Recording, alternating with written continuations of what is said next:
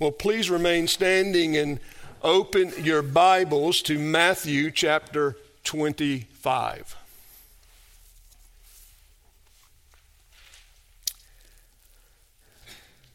Matthew chapter 25. I will, after prayer, read verse 1 through 13. That'll be our text this morning, and let's ask the Lord's blessing and enlightenment upon His word. Let's pray. Now, blessed Father, we come in the name of Jesus, our mediator, our prophet, our priest, and king, and we pray for enlightenment and understanding.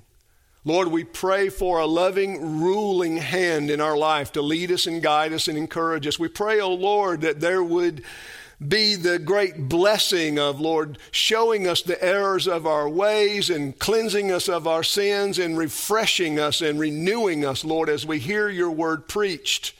We pray, O oh Lord, as we look into this parable of the ten virgins that Lord, we would be stimulated unto vigilance. Lord, that we would be excited to carry on in the Christian life, even in these uncertain times. Lord, we would have a greater degree, Lord, of understanding what you require of us, Lord, in these seasons that we find ourselves in. Lord, come and bless the reading of your word, bless the preaching of your word, and bless the hearing of your word for your glory and for the edification of the saints. We pray this in Christ's name. Amen.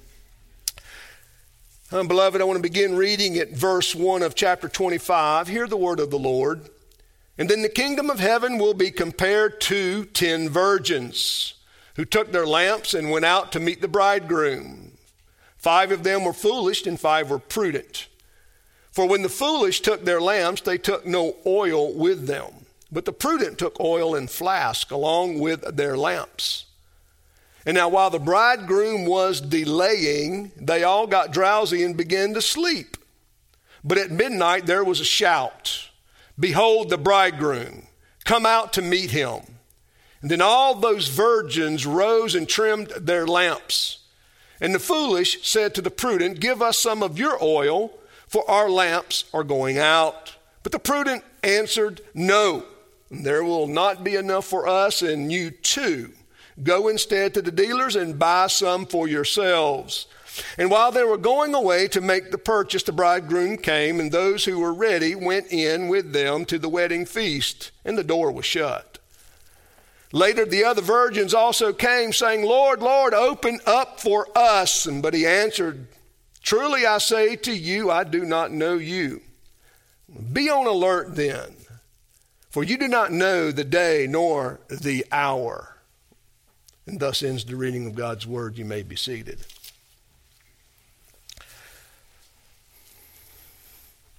Now, beloved, if you are, if you remember, you may be thinking to yourself, well, Pastor Stanfield has already preached a sermon on the ten parable or on the ten virgins, a parable on the ten virgins.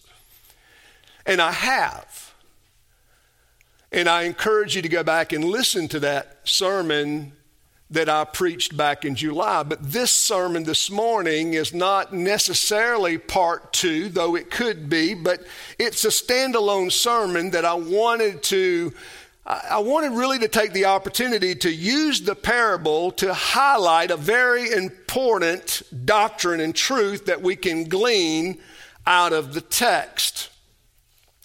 I want to at least spend this Lord's Day, if not one or two more, in really squeezing the parable and getting more out of it. You know, I'm not afraid to do so, and I don't mind preaching three or four or five sermons on a single parable. In fact, I'm taking great delight in the study and certainly the preaching of it. And from what I'm hearing, I believe some of you are enjoying it as well. Beloved, this parable is couched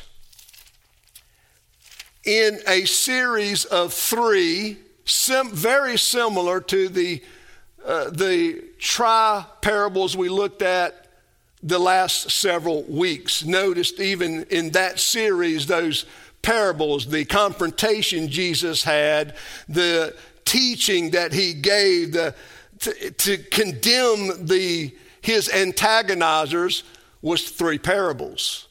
This here we have three parables. We have the parable of the ten virgins, the parable of the talents, and then the parable of the final judgment. And we and I want to take enough time to work through this chapter so that we might really be impressed with the emphasis that our Christ is well making at the time that he teaches us, but also make application to our day as well. The New Testament is a very unique time. I mean, we see the turmoil, we see the friction, we see the aggravation that is taking place as Jesus comes and reveals the true and real will of the Father and the opposition that he faces. And yet there's a unavoidable transition that's taking place, a transition that, well, the enemies of Christ, and many of them at that time found in the visible church, cannot stop.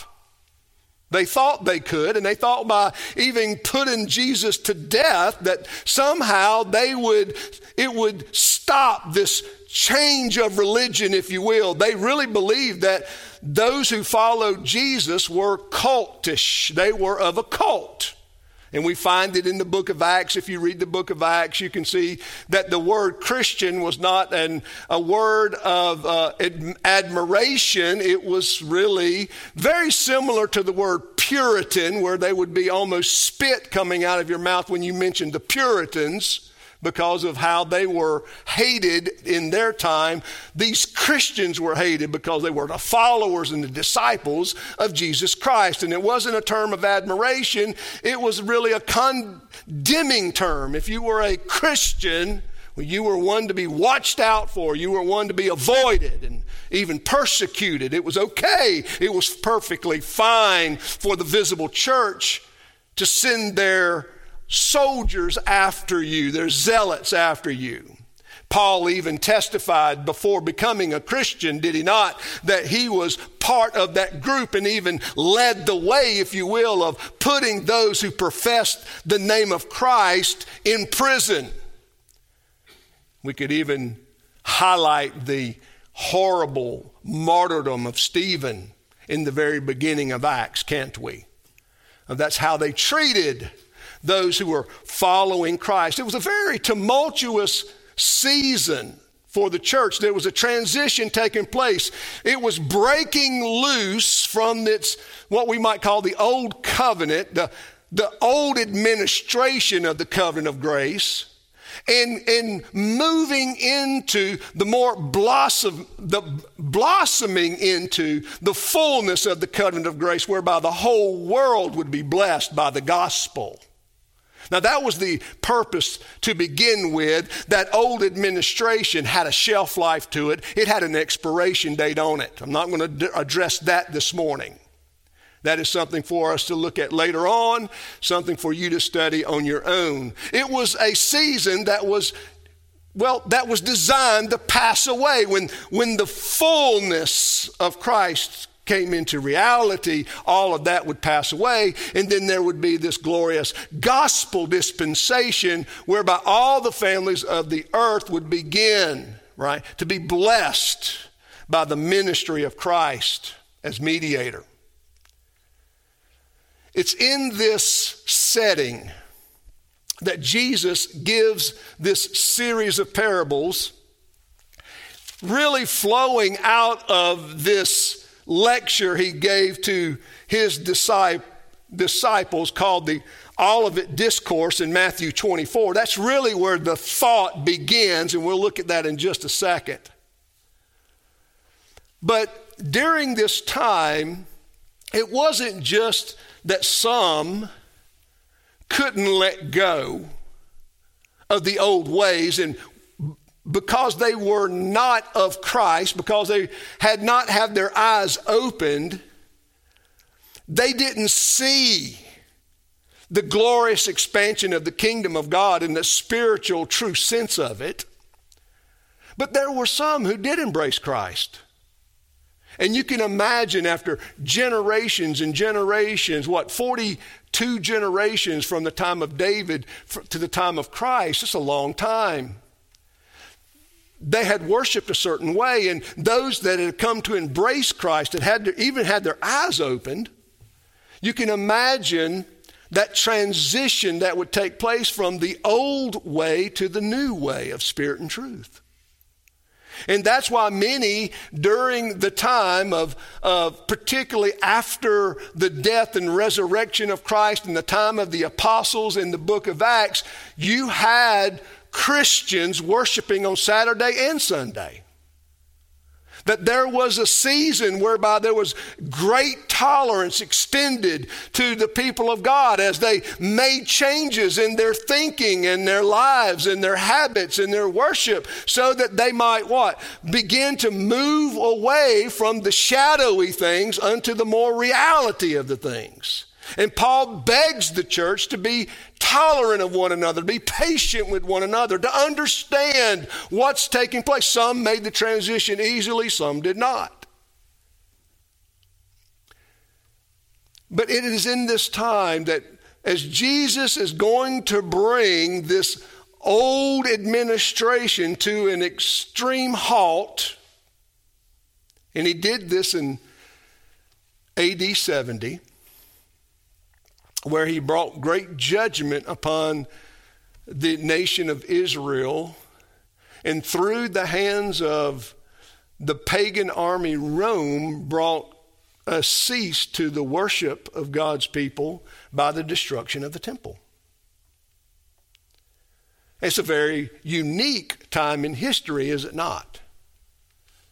And Jesus begins to he really begins to prepare the people for this transition, for this, for this awakening, for this tumultuous period of time, for this great destruction. Jesus begins to prepare the people.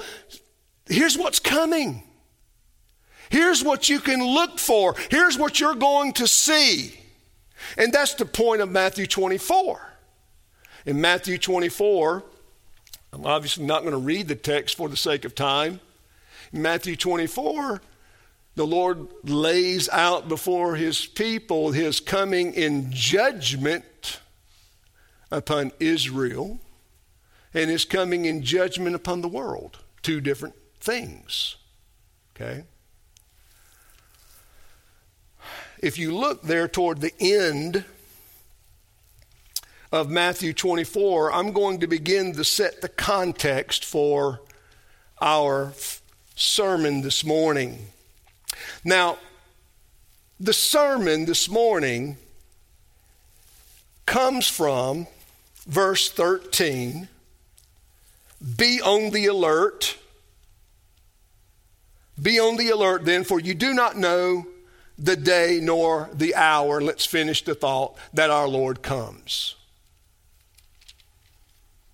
The parable is to encourage us to be prepared, to live that life of profession and preparedness and prudence that we are ready when that day comes. Well, you look back in Matthew 24 and you look at the first time Jesus says it in verse 42. Therefore, be on the alert. Same phrase. For you do not know which day your Lord is coming. So there's a great parenthesis in this parable. He's, he finishes this thought right above it. And, and this is the doctrine. This is what I want to lay before us this morning. Let me give you the doctrine. The doctrine is that certain times, certain times, require an extra measure of attendance to the means of grace. There are certain times in history that require a greater measure of attendance to the means of grace. And that's what our Lord is teaching us here.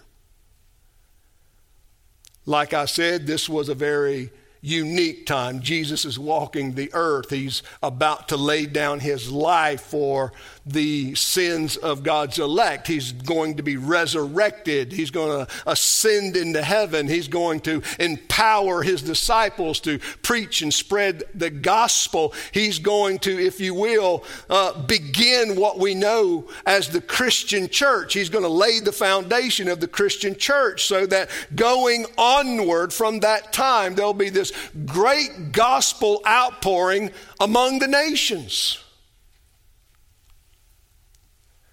How else can we say it? Well, we could say it this way that living diligently in uncertain times is what's required of us. We must remain vigilant.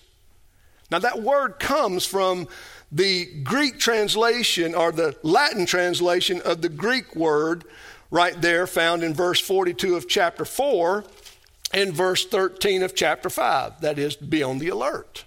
That's the command. That's what God, that's what the scriptures, that's what Jesus is teaching us. That's the emphatic commandment. Be on the alert, be vigilant. Now, let me give you a little context of the word and we'll get into the lesson as we survey scripture. What does the word vigilant mean? What does it mean to be a, alert?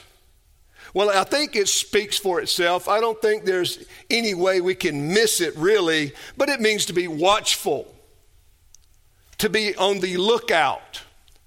It, it means to be sober minded, clear headed, able to discern, able to uh, give discretion to matters. It means certainly to give strict attention to detail, to be cautious, but to be active. It's not a passive thing. being alert is not passive. There's an action required. It's, it's an active verb. It's something that we have to do, right? It's not a matter of being passive. It suggests that there's something that can be lost if we're not. Now, that's important. That's an important feature to the context here. That is, if we're not vigilant, that is, it's not just a call to be an active, it's not just a call to be busy. It's not simply our Lord calling us to be worker bees. It's not just that the church ought to be busy without accomplishing anything. No, the idea here in the context is that we would exercise a degree of watchfulness and vigilance over the means of grace so that we do not lose them. If you look back at the parable, notice there is this sense of loss with the five foolish virgins or bridesmaids. They lost, what did they lose? Well, they lost the opportunity to usher in the bridegroom. They lost the festivity, if you will, the celebration. They did not get to participate in that. They lost the participation. They were excluded. And then it escalated into the shutting of the door. The shutting of the door, as I said in my previous sermon, kind of presents this finality to the lost. You're not going to gain anything, it's done. Your loss is permanent. And you should be vigilant like the five wise bridesmaids.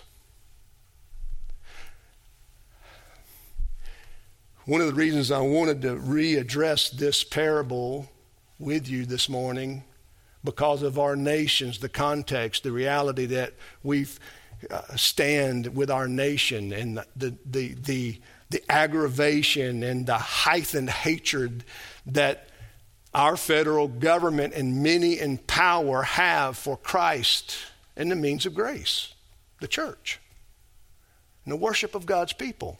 things that we take for granted that are under assault. And in the conversation, as we have seen in the past, in the last previous years, that the government will assume upon itself an authority that it does not have to stop the people of God from worshiping Him. And they do not have that authority. They do not sit above God. God in Christ is the superior of superiors, and they do not have that authority to usurp what Christ has commanded of us, which is to what? Worship Him and make use of the means of grace. They don't have that authority. They don't possess that authority, even though they think they do. We must be sober minded. We must be able to, do, to recognize the reality that we live in and recognize the, the, the fever pitch that is intensifying week after week with the kingship and headship of Christ our Lord, right? We want to be vigilant. What is this vigilance going to look like in our season of life? What is it going to look like in this period of time that we live in? And that's really the question I want to answer, or at least begin to help us to answer. If we're going to heed the commandment to be vigilant, obviously we're going to have to understand what that is and what that looks like. And that's the purpose of this series of messages.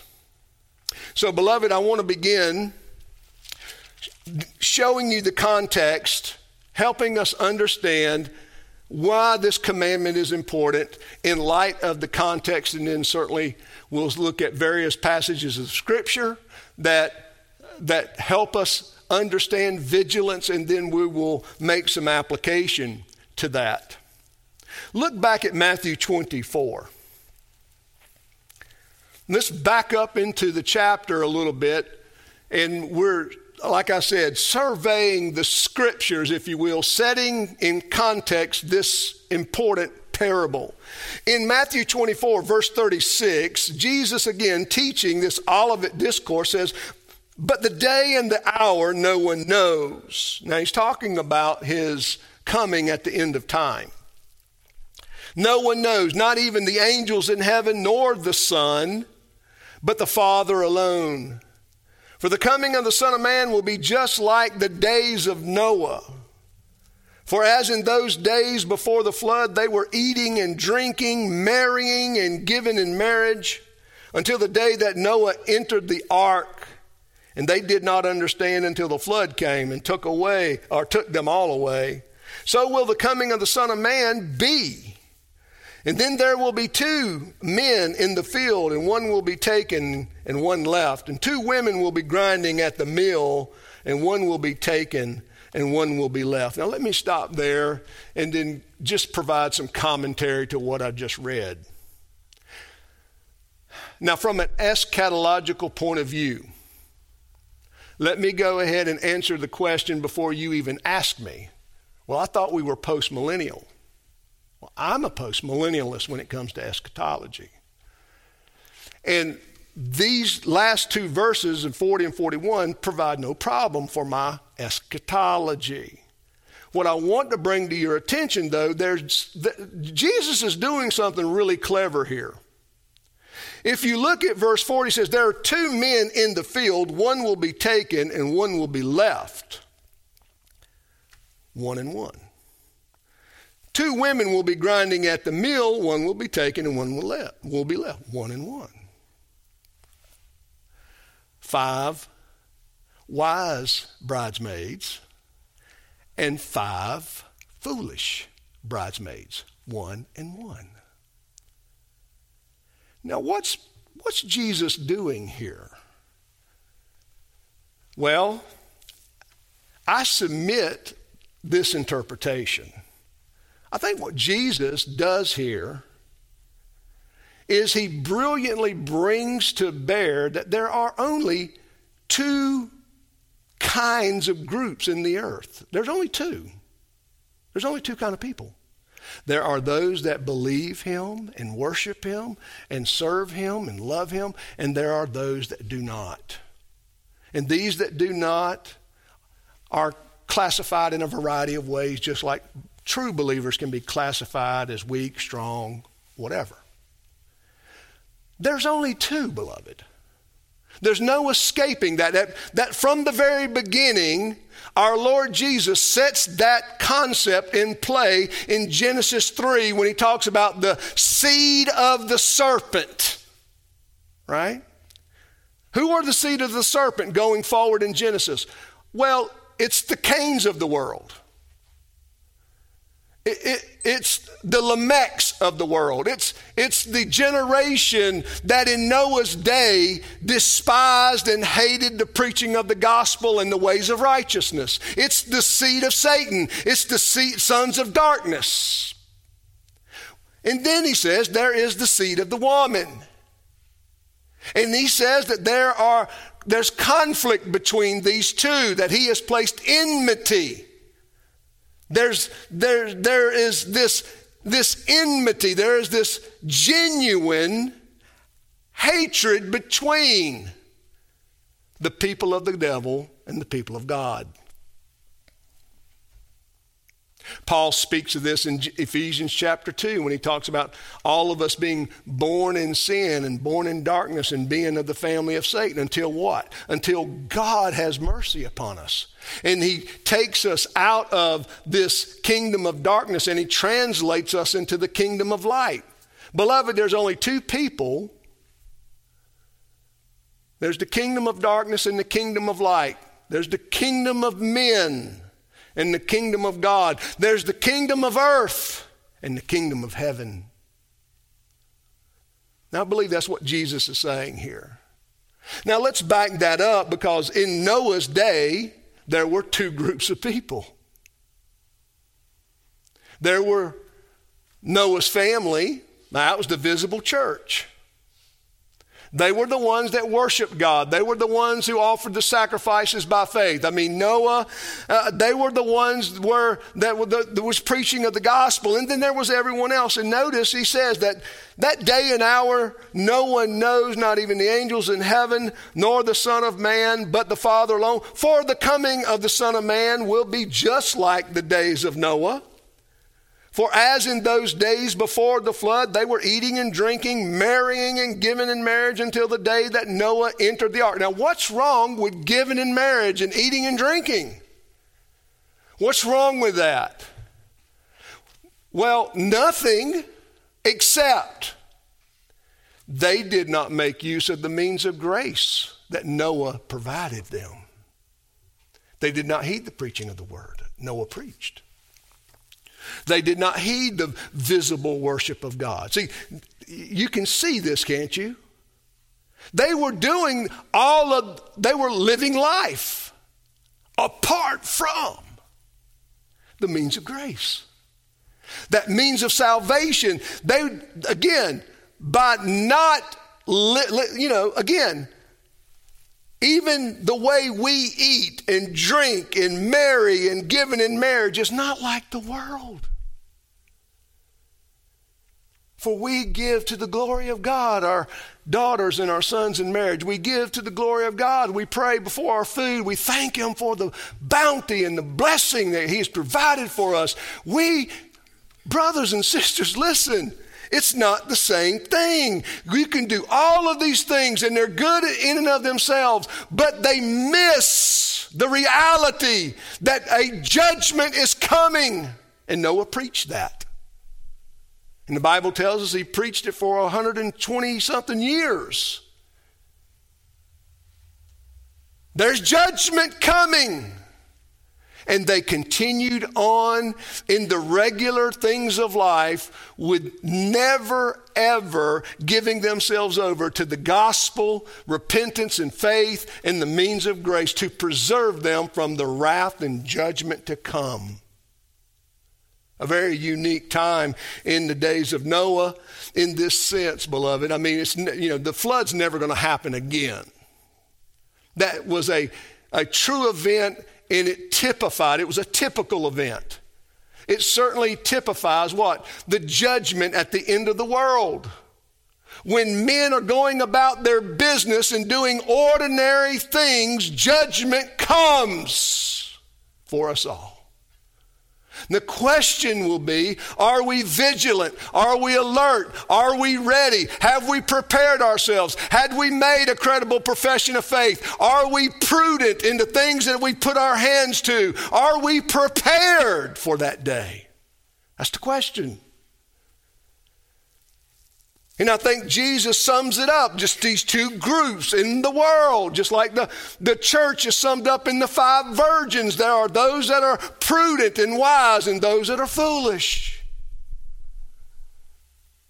Let me just revisit the parable, and maybe this is as far we get this morning as I set the groundwork for the coming Sundays. But I mean, notice the parable itself in verse 3 20 in chapter 25 verse 3 for when the foolish took their lamps they took no oil with them. Now we can easily prove that oil was a symbol of the holy spirit when there was anointing in the old testaments we look at that later. But the point being beloved that the visible church as represented by the 10 bridesmaids a mixed congregation, those that took their, their salvation seriously and those that didn't. They had no spirit in them. They were, they were no preparedness. They, they didn't have a, they had a profession of faith, but it wasn't a credible profession of faith. They were going about all of the regular duties of life, but not really attending the means of grace. They didn't own or possess the reality of their profession. Therefore, they had no real preparedness to make because they saw no need for it. You turn back over to chapter 24 and you can see the progression that our Lord makes here in verse 42. Therefore, be on the alert. There's our word. Be vigilant. For you do not know which day your Lord is coming. And notice this minor illustration he uses, or minor parable in verse 43. But be sure of this that if the head of the house had known what time of the night the thief was coming, he would have been on the alert and would not have allowed his house to be broken into. For this reason, you must also be ready, for the Son of Man is coming at an hour when you do not think he will. That was illustrated by the point he made up about Noah. When you least expect it, it can't be predicted. It cannot be prophesied, and that's why so many have, have of, uh, of quote modern day prophets have been made foolish by their predictions of when the Lord's coming back. No man knows. Now, notice verse 45 as he continues to set the stage for the parable. Who then is the faithful and sensible slave whom his master put in charge of his household to give them their food at the proper time? Now, notice the question he asked. Now, again, we're setting the stage. We're understanding the context here. Who then is the faithful and sensible slave whom his master put in charge of the household? Now, he's obviously talking about his ministers. The house is the church. He's obviously talking about the scribes and the Pharisees and how unfaithful they have been. He's now speaking to his disciples and he's helping them understand that what is owed in this position. What does this office, what does this um, um, calling require? Faithfulness. To whom? The master. The church doesn't belong to any one man or any session or any denomination or any large group. The church belongs to the Lord. It is His church, and He is its lawgiver, And he is the one that commands the church. He is the one that sets forth these doctrines and these teachings. He is the one setting forth what we should know and believe and what we should do. And he says also, put a charge of his household to give them their proper, or to give them their food in proper time. And I think that's why I felt compelled to talk about well, what's required of us. What does vigilance look like for us in, in the 21st century under such rank tyranny? What does it look like?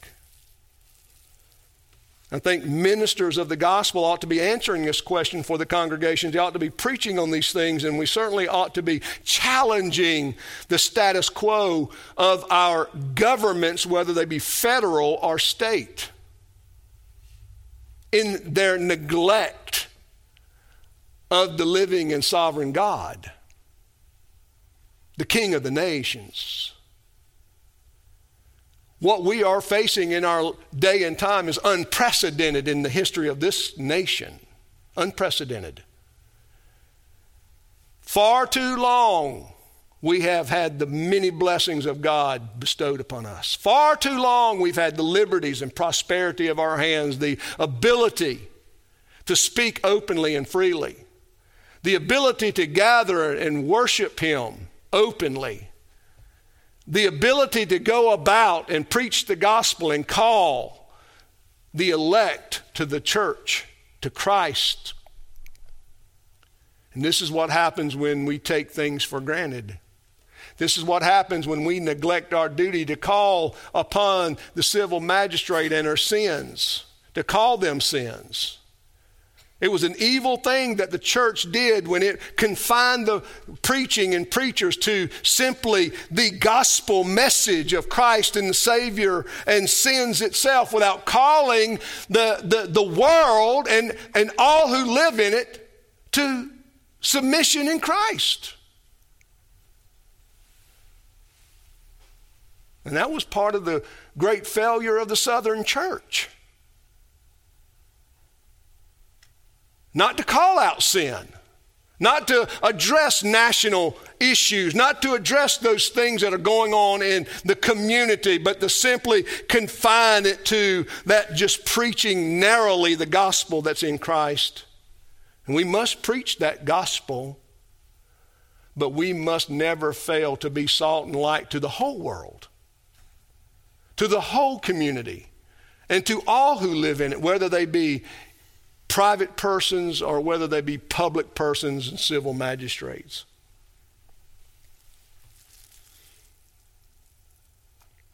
In verse 46, he says, Blessed is that slave whom his master finds doing so when he comes. Truly I say to you that he will put him in charge of all his possessions that if that evil slave says in his heart, My master is not coming for a long time, and begins to beat his fellow slaves and eat and drink with drunkards, the master of that slave will come on a day when he does not expect him, and at an hour he does not know, and will cut him in pieces and assign him a place with the hypocrites. In that place there will be weeping and gnashing of teeth. Simply put, Jesus says, When I have placed my officers and my ministers over my house, and they abuse the sheep, I shall deal harshly with them. Strong words. But remember, Jesus loves his sheep, he loves his bride, and he doesn't want anybody abusing his bride. He doesn't put ministers over the bride to be abused. He puts ministers over the bride to lead them to vigilance, to prudence, to a credible profession of faith, to preparedness, to understand the day and time in which they live so that they can do the will of God and be faithful in His sight. So that his desire, the ministers, the session, all who preach the gospel, all who have this office, so that the, all that under their charge and their care will stand before the Lord and hear the words, Well done, good and faithful servant. That's the goal that none would be found lacking, but all would be found whole and complete in Christ. That's what Paul says. That's my aim, that's my goal, that's my desire for you is to present you before the Lord whole and complete. mind, body, soul, whole and complete. Let, let's, in, let's look at Hebrews chapter 10. And this may be one of the final points I can make this morning and as we get into this idea and concept of vigilance. But I do think that it's important for us to rest in these things and to know that certain times do require certain things of us. And as the days become challenging and uh, testing, dark, our responsibility is not to shrink back, but to be active and vigilant in making use of the means of grace in a way that, that gives us that persevering strength and hope and joy and love to continue in those moments and in those seasons of life. Because this is not something that's passing away in November. I'm talking about our problem. It's not going away in November. It's systemic corruption and error and pollution and godlessness in this land. And it must be rooted out. And it will, be not, it will not be rooted out in a month, in one election cycle. It will be rooted out by God taking his finger and cleaning it out himself.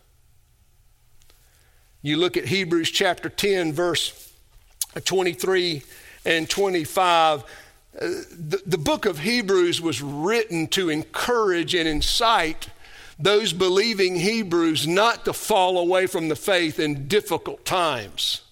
Well, they were being persecuted and they were facing hard challenges, life threatening challenges, imprisonment. And the writer, I mean, there are all these warnings, and they are all related to the means of grace, primarily the preaching of the Word of God. But look at verse 23. Let's hold fast the confession of our hope without wavering. For he who promised is faithful. And let us consider how to stimulate one another to love and good deeds, not forsaking our own assembling together, as is the habit of some, but encouraging one another, and all the more as you see the day drawing near. Now, what is this day that's drawing near? This day of judgment, this day of trouble. I believe in this context, the uh, judgment of AD 70. They were being prepared, and Jesus does that in Matthew 24. He tells them what to look for and how to respond to, to the signs of that coming judgment and what they should do. But notice what he says here. Look at the means of grace. Verse 23. What's the first one? Confession of faith.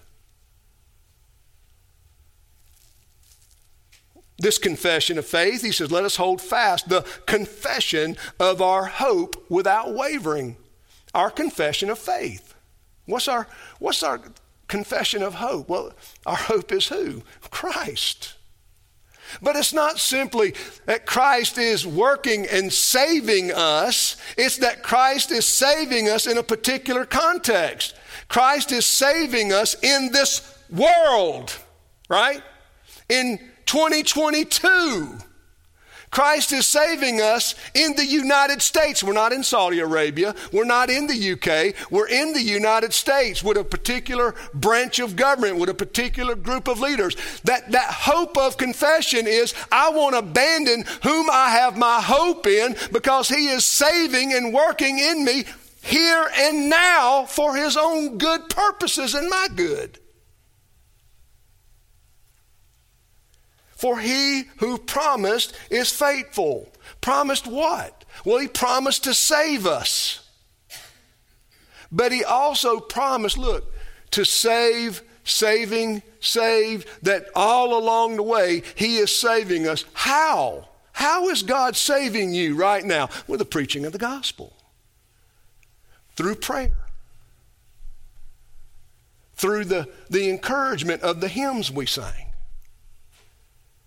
You know, have you ever taken the time to actually notice the words of the hymns? The truth? What, do we just sing hymns because we're a bunch of fuddy duddies? Stick in the mud people, you know, we're the frozen chosen. No. We can sing a variety of hymns as long as they're true. And as long as our hearts are singled out to the truth and not necessarily to the melody, the music itself, right? Not overpowering and overtaking the very words that we are speaking because these hymns, as one Puritan said, are but verbal melody, uh, prayers of melody to the Lord. What a beautiful picture. Now, I visited a church one time for a, a baptism of, of a family member, and it was not a church that I would typically attend, but nevertheless, out of love and respect for my family, I wanted to show my support and and went. And I, I know what it requires to go into the worship of the Lord and to test my heart, lay myself out there, and, and make use as best I can to what's presented to me. But the music was so I don't even know how to explain it. I, it was so earthly. I, I couldn't even hear myself. I could not even hear my own voice. And my, my voice is ragged and rugged and, you know, noticeable. I couldn't even hear it. The, the, the beat I could feel in my chest. Now, I've been to some concerts in my younger days. And there wasn't much difference.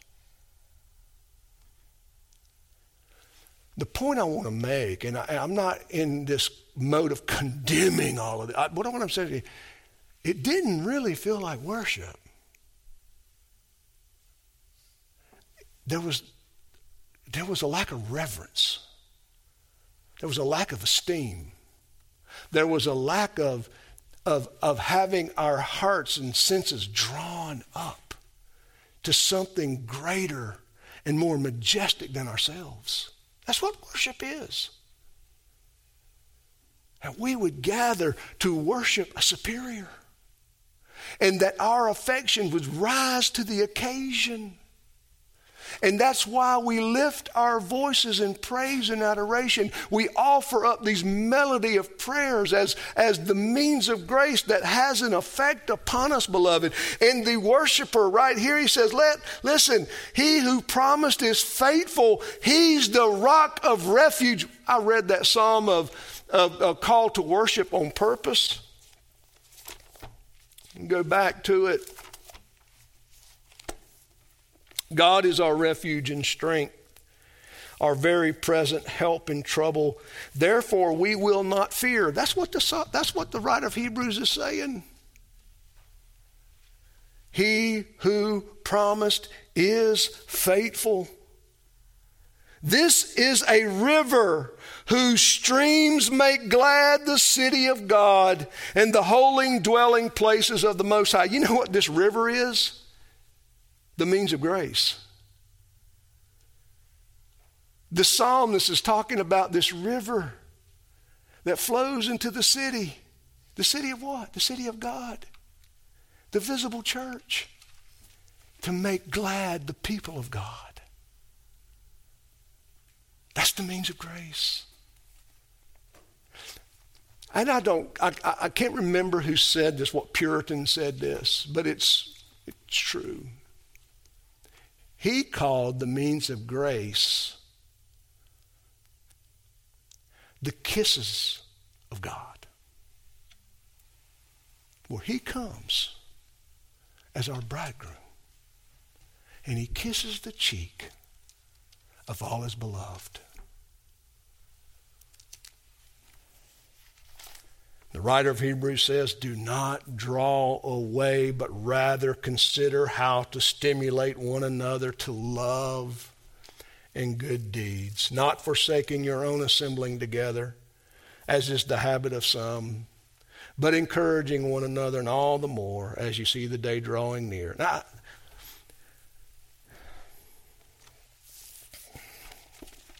what a picture. Though, the, though it, its waters roar and foam, though the mountains quake at its swelling pride. There is a river whose streams make glad the city of God and the holy dwelling places of the Most High. God is in the midst of her. She will not be moved. And God will help her when morning dawns. The nation made an uproar. The kingdoms tottered. He raised his voice. The earth melted. The Lord of hosts is with us. The God of Jacob is our stronghold. Where do we, how do we exhibit that truth? How do we keep the doctrine that in certain times require an extra measure of attendance to the means of grace? By attending with greater delight and joy and expectation and a desire to know. Listen, if we only have this moment, what's required of you? All your attention. If this is all you have, if, if they come and shut the doors, does Chalcedon cease being a church? No. You, no, you're the church. We are the church. If they tell us we can't worship, are we going to go home and just join another club? No. We're going to find a way to make glad the, these streams, to participate in the streams that make the city of God very happy. If that means meeting at midnight, meet at midnight. It's nothing new. If that means meeting early in the morning, we'll meet early in the morning. If we have saints that can't meet with us, guess what we do? We go to their home and we sing hymns and we pray with them and we encourage them and we encourage them to love and edification. We never cease being the church, beloved. Never, ever do we cease being vigilant. For we know that these great privileges cannot be taken away. Oh, they can try. The only way they can take them away is if we are not vigilant and we give them up. But we will not do that. For we will be the five wise virgins. And we'll be ready. And we'll do whatever it takes to be ready to make use and great use of the means of grace. And we'll make sure that all of our beloved here know that they're part of the family of God. Let's pray. And blessed Father, we did not get as far as, Lord, I intended, but your will be done. Lord, let this concept of vigilance be on our minds. Let the love of God be in our hearts that, Lord, we're thinking about these things, we're contemplating them, we're meditating upon them. And that there is a preparedness, there is a heightened sensitivity, there is there are things that we need to be doing in these desperate days that, Lord, are uncertain, uncertain. We don't know what tomorrow holds in a nation that is in such turmoil and under such ungodly leadership. Lord, at any time, at any time, they could strike, Lord, to prove how powerful they are. And we must be prepared. And we must be ready. We must have our eyes wide open, ready to act, ready to respond by faith and love and resilience that is only found in the spirit dwelling us and in the name of our mediator, Christ, our Lord and King. For we do not fear man, and we fear you, O Lord. We fear you in godly fear and adoration. So come, Lord, as we come now to partake of this Lord's Supper, this meal. Bless it, O Lord. We pray even right now that you would sanctify the elements, that you would set apart the, the wine and the bread for the spiritual feeding of your people, that we would feast upon Christ by faith and be strengthened, O Lord, in our resolve, our desires, and our hope, our joy, and our love. Bless this communion meal as you have the word preached. And let each saint leave here, Lord, encouraged, edified, and built up Lord, for this is your kingdom and all for your glory. We pray this in Christ's name. Amen.